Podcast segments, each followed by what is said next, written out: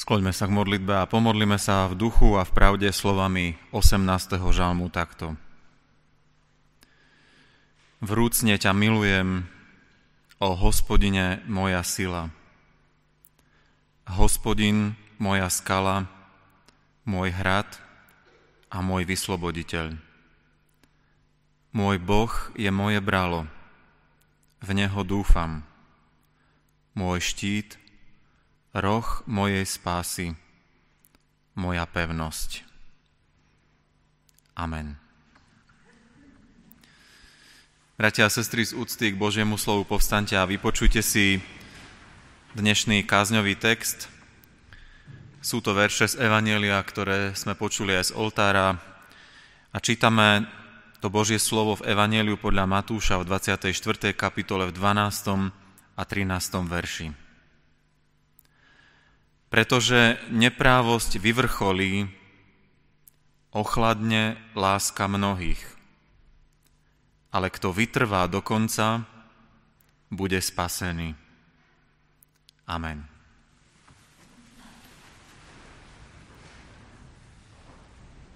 Milí bratia, milé sestry, už k nej nič necítim moje city k nemu ochladli.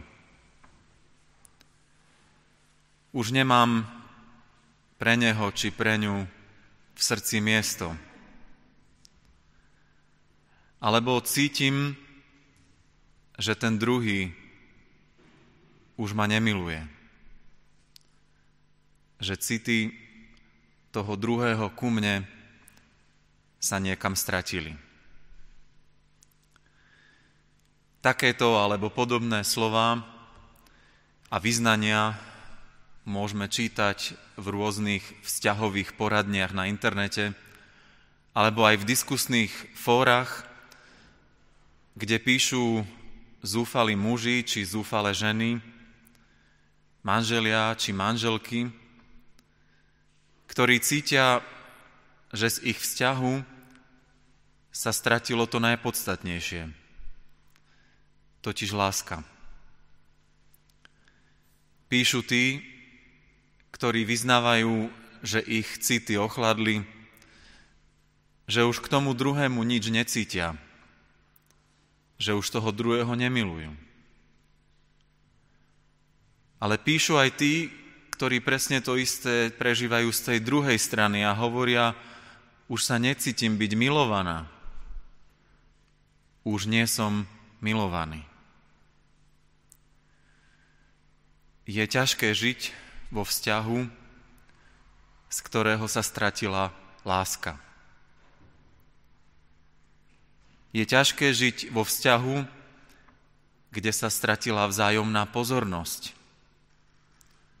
Je ťažké žiť vo vzťahu, ktorý sa premenil na kus ľadu. Je ťažké žiť v manželstve, ak sa manželia už neradujú jeden z druhého. Ak sa prestali vnímať a príjmať ako vzácný dar od Pána Boha. Je ťažké žiť vo vzťahu, ak zistujeme, že po rokoch vlastne už len žijeme vedľa seba. A jediné, čo nás spája, možno je bankový účet alebo spoločná strecha nad hlavou. Tam, kde láska ochladla, tam je ťažké žiť. A nie len v manželstve, ale aj v rodine, v církvi, v spoločnosti. Tam, kde láska vychladla, tam je život takmer nemožný. Aj pán Ježiš v slovách, ktoré sme dnes počuli až dvakrát, hovorí o láske, ktorá ochladla. A pán Ježiš hovorí, že vychladnutá láska je jedným zo znamení konca vekov, konca sveta. Keď pán Ježiš hovorí o vychladnutej láske, nemyslí na lásku v manželstve či v rodine, ale v prvom rade myslí na vychladnutú lásku medzi Božím dieťaťom a ním. Na lásku, ktorá vychladla medzi mnou a Kristom. Pán Ježiš menuje viacero znamení konca. Menuje veci, ktoré sú ťaživé, strašidelné, veci, ktoré nás desia. Ale medzi tie ťažké znamenia konca pridáva aj vychladnutú lásku. Lásku, ktorá ochladla. Aj my žijeme v posledných časoch. Lebo od Kristovej smrti a jeho vzkriesenia trvajú posledné časy. Vnímame okolo seba rozličné ťaživé znamenia. Aj tie, ktoré spomína Ježiš. Ale vidíme a vnímame aj to, ako ochladla láska. Ťaží nás aj toto? Prežívame aj toto s bolesťou? Ako sa vyrovnávame s láskou, ktorá ochladla.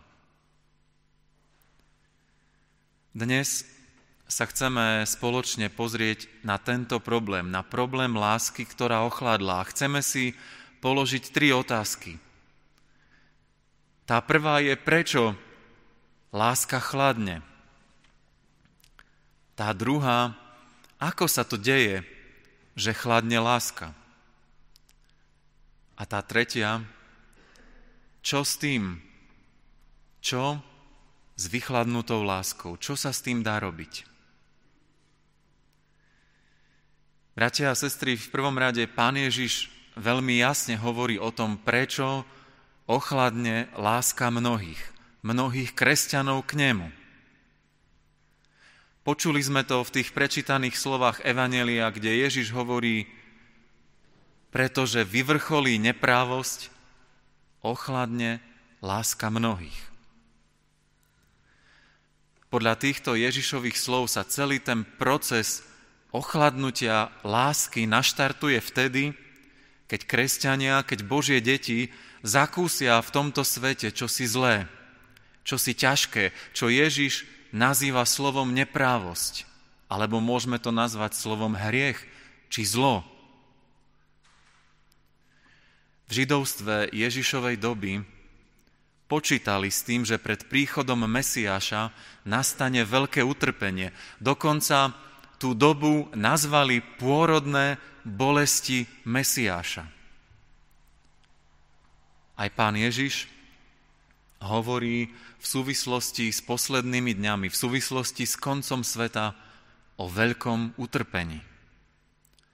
Vojny, prírodné katastrofy, zemetrasenia, záplavy, hlad vo veľkých rozmeroch, epidémie, pandémie. To sú hrôzy, ktoré aj v minulosti, aj v prítomnosti postihujú mnohých a aj nás. Máme ich pred očami, zápasíme s nimi aj my sami. A pán Ježiš nás na tieto veci pripravuje a chce povedať, áno, toto všetko príde a toto všetko sa bude diať. Nie je na tom nič zvláštne. A vy buďte na to pripravení. Že budete prechádzať cez bolesť a cez utrpenie. Ale my vieme, že to nie je ľahké. A že to môže viesť k odpadnutiu a k vychladnutiu našej lásky ku Kristovi. Ak vidíme okolo seba veľké utrpenie, ak vidíme utrpenie v tomto svete, sú takí, ktorí sa kvôli tomu odvratia od svojej viery. Ale Pán Ježiš k tomuto všeobecnému utrpeniu, ktoré je vo svete a ktoré môže viesť k vychladnutiu lásky, pridáva aj špecifické utrpenie, ktoré je pripravené iba pre Božie deti, pre kresťanov. Je to utrpenie pre vernosť Kristovi. Je to utrpenie preto, že nasledujem Ježiša. Je to prenasledovanie preto, že som nasledovníkom Krista. Pán Ježiš hovorí, keď nastane takáto neprávosť, keď sa zrazu zlo dotýka mňa osobne, vtedy môže vychladnúť a vychladne láska mnohých. Keď nastane prenasledovanie pre vieru, pre môj kresťanský postoj, výsmech preto, kto som, komu patrím, aké postoje a názory vyznávam. Keď sa to stane, vtedy podľa Ježiša sa mnohí pohoršia a ich viera a láska ochladnú. Na jednej strane to dokážeme ľudsky pochopiť, ale na druhej strane vnímame, že je to obrovská tragédia kresťana aj cirkvi. A pýtame sa, či naozaj, ak sa rozmnožuje neprávosť, zlo a hriech, či to všetko môže ochladiť moju lásku k pánovi Ježišovi. Je to veľká tragédia, ak sa neprávosť, teda zlo a hriech rozmnožia natoľko, že aj kresťania si na to zvyknú a príjmú to ako model svojho vlastného života a správania – nie len pod tlakom zvonka, ale preto, že sa vnútorne sami s tým stotožníme.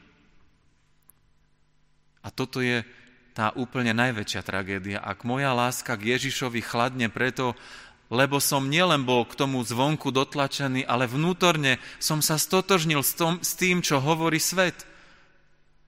Ak som sa vnútorne stotožnil s hriechom a s neprávosťou, ako s niečím, čo je prirodzené vtedy ochladne moja láska k pánovi. Ak sa pýtame, prečo chladne láska mnohých, Ježiš hovorí preto, lebo vyvrcholí neprávosť, lebo sa rozmnoží zlo, lebo ho príjmem sám, ja ako Božie dieťa. Bratia a sestry, je tu aj druhá otázka, v súvislosti s chladnúcou láskou. Ako sa to prejavuje, že moja láska k Ježišovi vychladla? Dnes sme počuli na to konkrétny príklad. V prvom čítaní z Božieho slova v epištole zo zjavenia Jánovho sme počuli, že presne to isté sa stalo v cirkevnom zbore v Efeze. Že láska efeských k Ježišovi ochladla. Aj keď pre mnohé ich Pán Ježiš chváli, ako čítame v Božom slove, poznám tvoje skutky, prácu i trpezlivosť a že nemôžeš zniesť zlých ľudí. Ale mám proti tebe, že si opustil svoju prvú lásku. Chladnutie lásky, opustenie prvej lásky – strata vnútornej motivácie vo viere nemusí znamenať, že človek prestane navonok robiť skutky, ktoré sa zdajú zbožné. Chodiť do cirkvy, možno sa aj modliť, aj čítať Bibliu. To všetko sa dá neraz robiť bez toho, aby v mojom srdci chýbala láska k Ježišovi. Cirkevný zbor v Efeze nenávidel falošné učenie. A to bolo dobré. Ale pán Ježiš v tom liste, ktorý je adresovaný do tohto zboru, hovorí, nenávisť k falošnému učeniu nie je u vás vyvážená láskou ku mne. A to je zlé. Vernosť biblickej pravde, horlivosť za čistotu učenia cirkvy je chválihodná. Ale ľahko, niekedy veľmi ľahko, aj v našej cirkvi sa to stalo v 17. storočí, môže viesť k mŕtvej ortodoxii bez života, k prázdnemu tradicionalizmu. Som hrdý na to, že som evanielik, aj keď nerozumiem tomu, o čom vlastne je evanielium. Som hrdý na to, že patrím do obnovenej cirkvy, ale môj vzťah s Kristom nebol obnovený a nie je celkom jasný, kto je vlastne pre mňa Ježiš. Som pyšný na čistotu učenia podľa Božieho slova, ale Bibliu ja sám len veľmi zriedkavo beriem do ruky, aby som sa ňou sítil ako Božím slovom pre mňa na každý deň.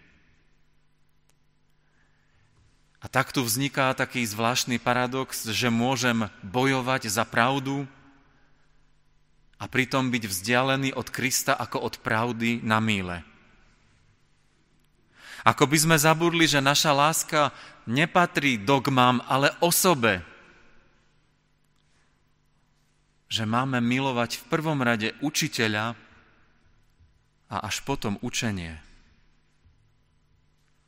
Láska ku Kristovi je nenahraditeľná. A vychladnutá láska k nemu neznamená, že zmizli z môjho života viery nejaké emócie či pocity, lebo na tých môj vzťah s Kristom nestojí. Vychladnutá láska skôr znamená, že Ježiš pre mňa nie je až taký dôležitý ako môj pán. Že s ním nepočítam v každom jednom dni a v každej chvíli že mu nevenujem svoj čas, jeho slovo neberiem do ruky s dychtivosťou a svoje srdce neotváram s úprimnosťou pred ním v modlitbe. Možno veľa o ňom viem a veľa som sa naučil, ale nežijem s ním vo vzťahu ako so svojim pánom a spasiteľom.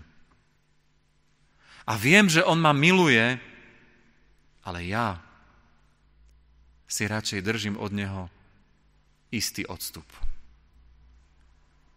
Vychladol som v láske. A prejavuje sa to v živote mojej viery.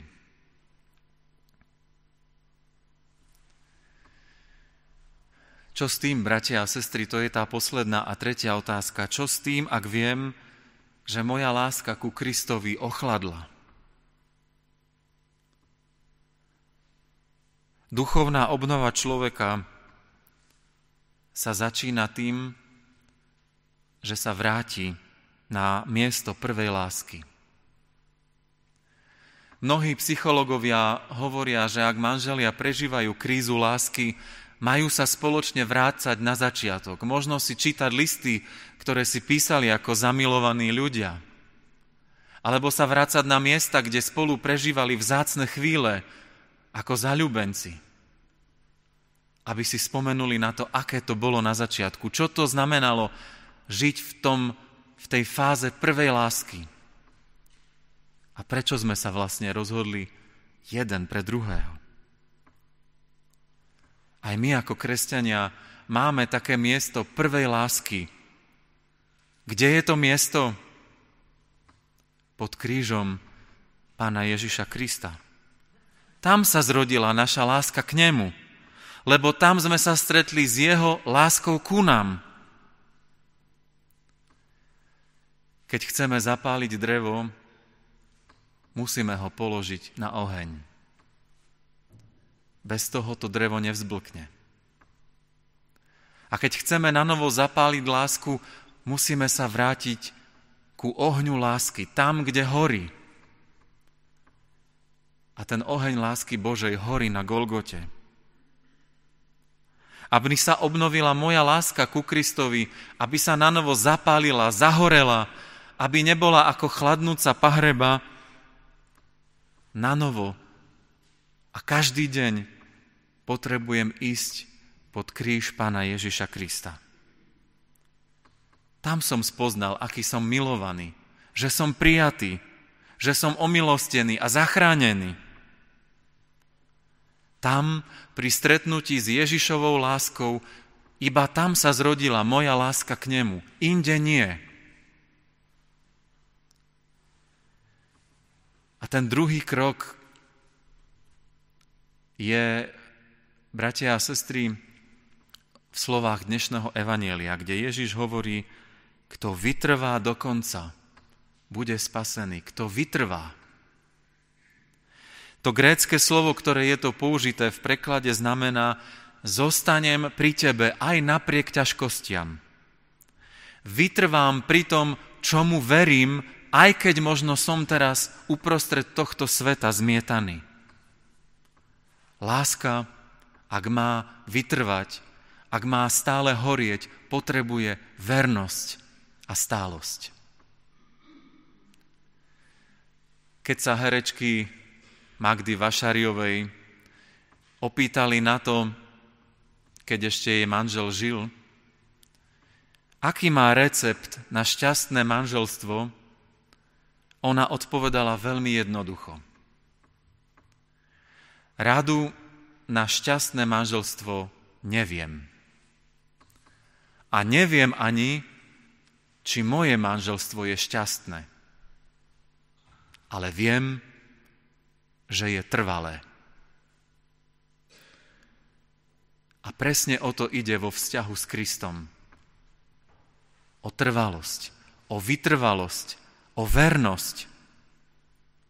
O to vydržať napriek všetkým ťažkým okolnostiam, napriek útokom na mňa, na církev, na moju vieru. Napriek utrpeniam vo svete zostať verný vo vzťahu s Ježišom. Tak ako neprávosť, hriech a zlo spôsobujú vychladnutie lásky, tak vernosť Ježišovi prináša to, že láska horí stále. Kto chce byť víťazom v posledných dňoch, ten posilňuje svoju vernosť ku Kristovi. Nevzdáva sa, ale ide ďalej aj keď neprávosť a zlo rastú. Čo robiť, ak láska vychladne? Poď na Golgotu. Poď pod Ježišov kríž a buď verný tomu, ktorý je verný tebe. Bratia a sestry, jedným zo znamení posledných dní je chladnúca láska. Možno jej nevenujeme toľko pozornosti ako prírodným katastrofám, vojnám či pandémii. Lebo chladnúca láska možno v nás nevyvoláva toľko neistoty, strachu a nepokoja, ako tie predtým menované katastrofy. Ale Pán Ježiš vie, že je to katastrofa že je to tragédia. Ak láska jeho detí, ak moja láska k nemu chladne. Dnes, v nedeľu, ktorá nám pripomína znamenia konca, sa teda pýtam aj ja sám seba, ako je to s mojou láskou k pánovi Ježišovi. Nevychladla, Nepodlahol som natoľko neprávosti, zlu a hriechu, že som si na to zvykol. A moja láska k Ježišovi, moja horlivosť pre jeho dielo vychladla. Keď pán Ježiš hovorí o znameniach konca, chce nám pripomenúť, že ešte máme čas. Že máme čas zahorieť že ešte máme čas obnoviť svoju vernosť k nemu. Koniec sa blíži. A preto využíme čas, aby naša láska k Ježišovi nebola chladná, ale aby horela. Tak, ako horí jeho láska ku mne aj ku tebe. Amen.